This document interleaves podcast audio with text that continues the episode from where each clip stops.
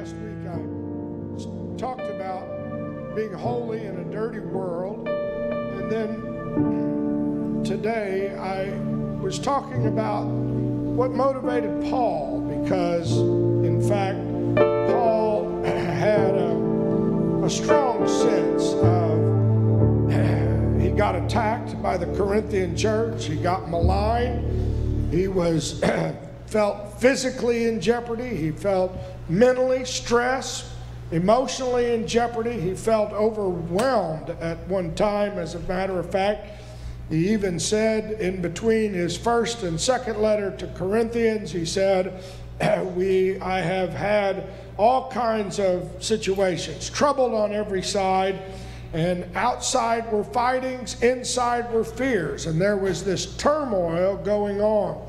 And while Paul recognized that all of this sort of thing was going on, he talks about what motivated him and what was important to him. And I mentioned this morning that you read it in First Corinthians, uh, Second Corinthians, rather the uh, the fourth chapter and the fifth chapter.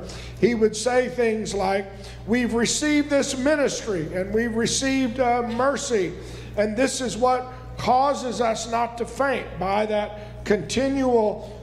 Uh, influx of mercy, as he says later on in the fourth chapter of Second Corinthians, that we have a treasure in earthen vessels, that the power doesn't come from us, but it comes from inside the power and the presence of Almighty God, which is why he would say that somehow I have to, you know, stay in one sense day by day. I have to stay full of the Holy Ghost. As my wife said, as I have to daily say, Lord, I need your presence, I need your power, I have to humble myself. As the Bible says, we either fall on the rock or the rock falls on us. One of them we're broken, the other one we're crushed. And it's up to me. Do I want to say, well, I want to be broken before the presence of the Lord? I hope so. That's the only way I'm going to fight the spirits and the things that are out there in this world.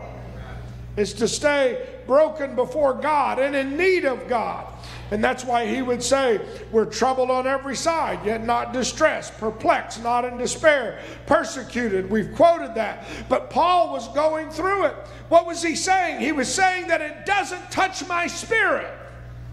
While I'm going through it, while I'm being attacked, while I'm being maligned, while I'm being misunderstood, I'm not going to let it uh, touch and affect my the Spirit because I don't want to be in despair. I don't want to be despondent. Oh, I, I'm always bearing about the body of the dying of the Lord Jesus, that the life of Jesus might be made manifest in my body.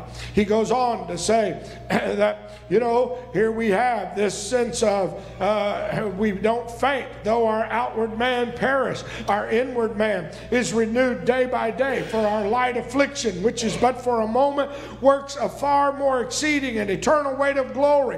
Why? Keeping our eyes on the things that are not seen. And he jumps into the fifth chapter. Of course, in the early manuscript, this was a letter, there weren't chapters, and he talks about how that we've got the earnest of our of the spirit that we know whether, you know, and then the fight is should I be in the flesh or not in the flesh? And if this earthly tabernacle were dis- dissolved, well, then I wouldn't be here. And wouldn't that be great? More? Hello? Are y'all listening to me tonight? Wouldn't it be great to be in heaven where you have no more problems? Wouldn't it be great if you're walking down a street of gold, you have no more problems? And yet, you know, what does that mean? That we should all jump off the nearest cliff? No.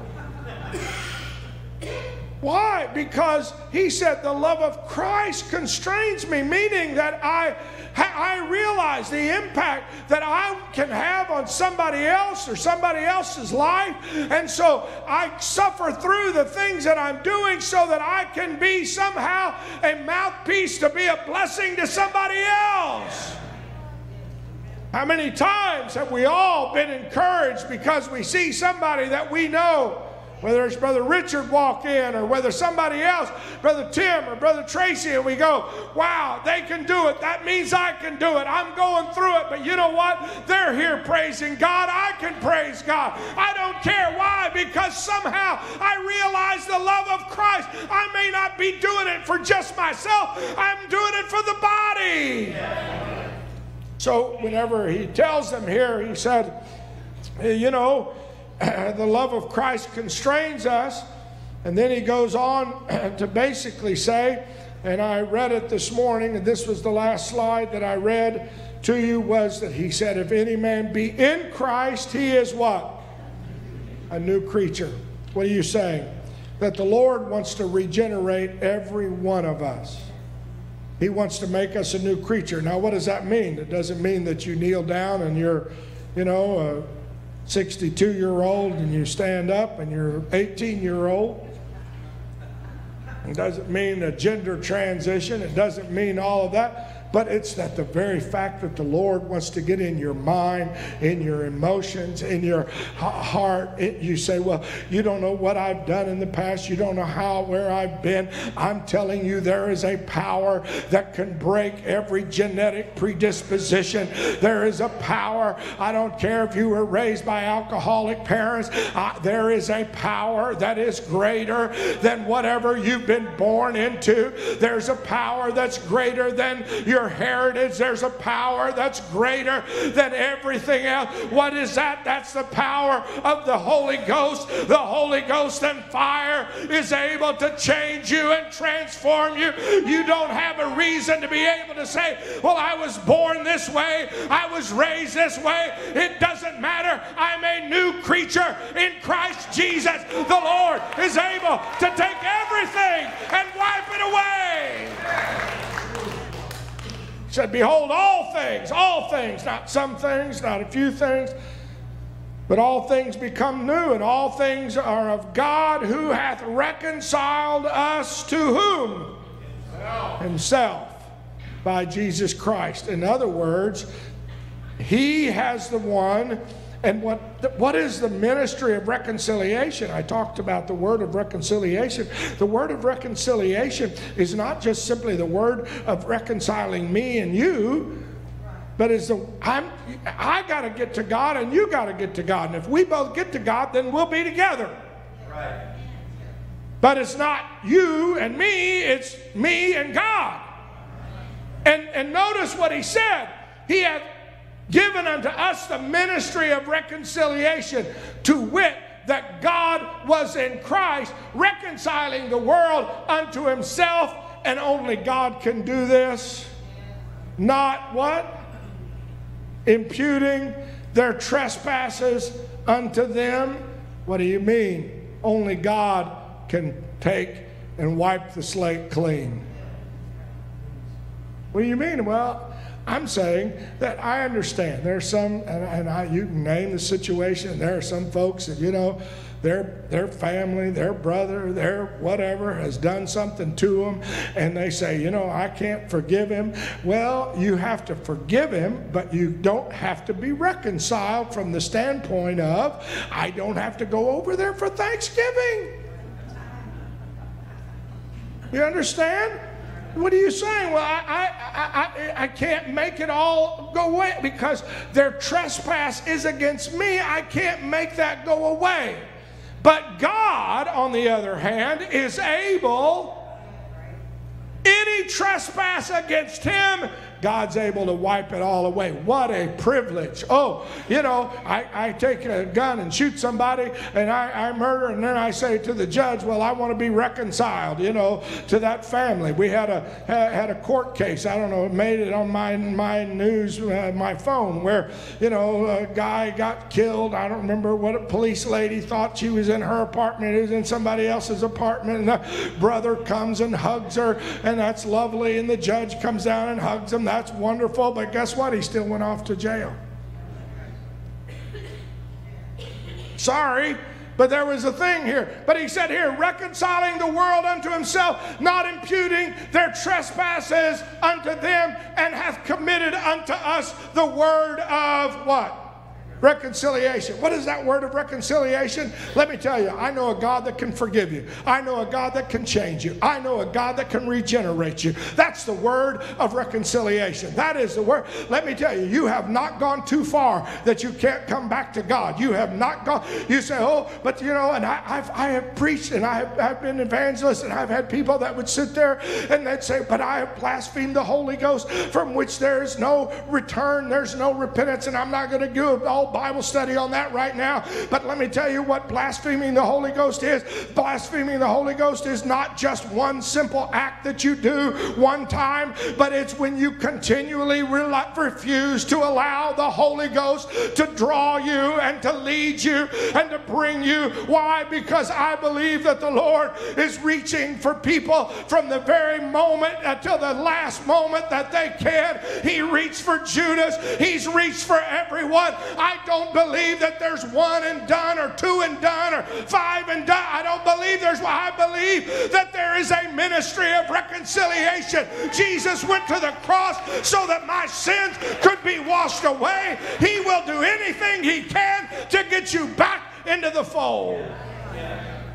What a privilege that is. Is that is a word that we have. And someone comes and says, Pastor, I don't know. I've gone too far. I've done too much. I've been I, I say, oh no. No, sir. And if you'll notice, I, am sorry, what, what did he say here before this? And I read it uh, this morning. He said, For we commend ourselves, we're not trying to, the love of God uh, commends us. and he, his whole point of all of this was that we the love of Christ constrains us so that we have one thing, and that is that we want to somehow realize that we have got a responsibility to tell someone about the ministry of reconciliation. Oh, what a privilege that is. You know, what a privilege it is that you can tell someone. And he said here, and I, I, I went forward, I got it back on this chart, it says, To wit, God was in Christ reconciling the world to himself. That's a one God scripture. He didn't say part of God was in Christ, the Son of God was in Christ, a third of God was in Christ, but he said God was in Christ, reconciling the world. So now, which God was that? Was it? I'm glad there's one God. I'm glad I know that God was in Christ. For what purpose? Why are you saying that? Because in this hour, it's like, you know, I, it, everybody is all the same. It doesn't matter what you believe. I want you to know that the power that you understand that God was in Christ reconciling us to himself. What are you meaning? I am meaning God did not send a third party. How ridiculous would that be if I said, you know, oh, I just love this person so much that I, you need to go die for him. Honey, what are you talking about? You need to go die for him. The Lord, what's so powerful about the plan of salvation was that the Lord wanted Adam and Eve to live in the garden and to, you know, to uh, be fruitful and multiply in the garden and there be no sin, no sickness. But before he even made them, he knew there is a strong possibility that Adam is one day going to sin and he's going to, and so I'm going to be prepared. The entire Old Testament talks about there was a lamb slain before the world was even created. It wasn't that he didn't have faith in Adam, it was that he knew when Adam messed up, he already had a plan in mind. I'm telling you that God knows where you're going. He's got a way of escape, He's got a way to get you out of it. Don't ever think you've gone too far, that God can't reconcile you unto Himself. There is a word of reconciliation. And then this last slide basically says, 2 Corinthians, the end of this chapter, you can actually start into the sixth chapter. But he said, Now then we are, what are we? Ambassadors for Christ. It's only used one other place in the, Old, in the New Testament the Greek. We are ambassadors for Christ. as though God did beseech you, how? By us. We pray you in Christ's stead, be ye reconciled to God. For he hath made him to be sin for us who knew no sin, that we might be made the righteousness of God. What do you say? I, and I know we had a long weekend, busy, and Esther Joseph today, and I thank you. It's already been mentioned. I, we didn't stand, but probably it would impact almost this whole church if we had to stand that you either bought something or you made something or you worked and you were involved in decorating and I, we go through all, all of that. And it was tremendous. I know sister jan smith's mother's been in the hospital and yet working and people here and sacrificing for the body. And i thank you for all of that. But I, I want you to know that's who we are as an ambassador for Christ. Meaning we're not doing our words, but we're trying to do his words. And, and our, our words are be ye reconciled to whom? To God. I, I don't have to know all of your issues to know you need to be in connection with God. Once you get in connection with God, God's able to work everything else out in your life. But the key is will you die daily? Will I, will I come up? And every day in this sin soaked world, and I, I know, Brother, Sister Rogers had a, had a great word today. That sense of, you know, repentance comes before revival. And, and if you don't have a sense of being broken, and I need God to restore me, and I need God to wash me.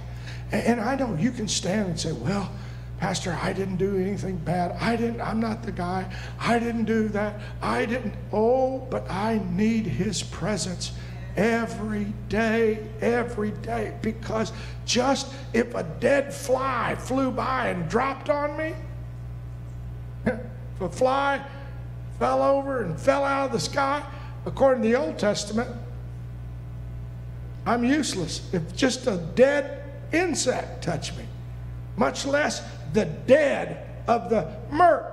My dad looked at me today and he, he told me about a, uh, a, a shooting that happened in New Hampshire Saturday on my birthday. He said, Did you hear about that shooting? I said, No, I didn't have my phone. And it was a Pentecostal church. 75 year old preacher, 60 year old groom, 60 year old bride, 37 year old came in. I guess he didn't like the marriage. Bam, bam, bam. Three shots. Everybody happy for you, Sydney and Josh? Y'all okay? Do I need to wear body armor or anything come Friday night? Saturday?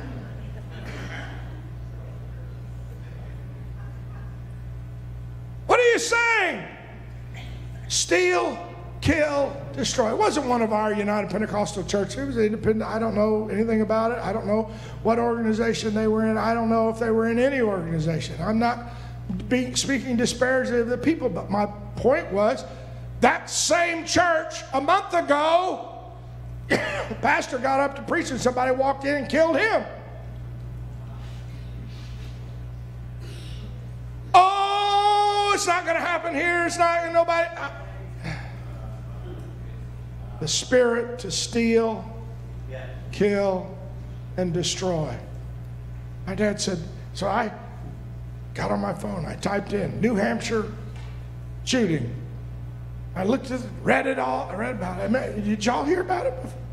I, didn't, hadn't even heard about it. Happened on my birthday. I'm to send them a text. How dare you do something heinous on my birthday? But what do you say? Here are people that are trying to be ambassadors. What is an ambassador? And, I, and there's a whole lesson that it could be on an ambassador. I'd ought to study sometime what it means to be an ambassador. Because an ambassador doesn't do his own will. Huh? An ambassador doesn't even stay where he wants to stay. He has protocol to follow. He doesn't just socialize with everybody. He doesn't, huh? You're an ambassador. You represent another power. You don't represent yourself. When you think, well, I go to my job, I do my thing, I do what I want, let me tell you, you don't do what you want. You're an ambassador of Christ. And what is your job? Is to reconcile people to who? To God. I want to encourage you to worship. I want to encourage you to pray. I want to encourage you to live for God.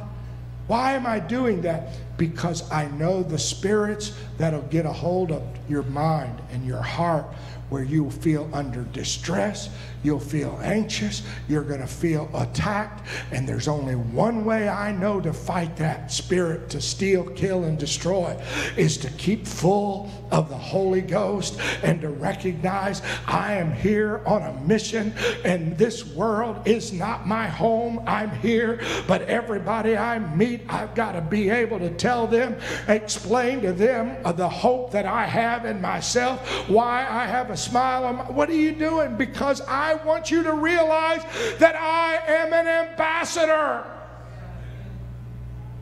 In fact, they have some, you know, I, I was listening to a report one time about, you know, there's an ambassador can only stay on certain floors in a hotel room because, you know, they have security and they have fire and, huh? I know we've got an ambassador from Ukraine that's been called back home and big fight and testimony and all that. But I, am just telling you, Paul used this word twice. We are ambassadors for Christ.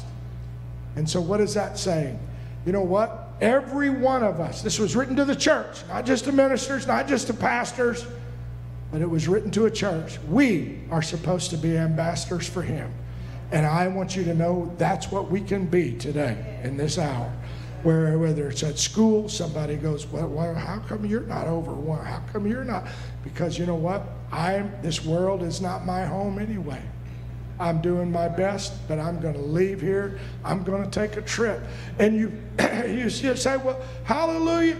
I, I, I feel like sometimes I don't know my purpose. I don't know my direction. Let me tell you your direction. Have a ministry of reconciliation. What does that mean? That I tell somebody, guess what? The Lord's able to touch you. The Lord is able to fill you. The Lord is able to heal you. The Lord is able to change your way of thinking, your way of walking. The Lord is able. Oh, hallelujah. Let's stand. I just want to thank him for his grace. Back, let's come. Hallelujah.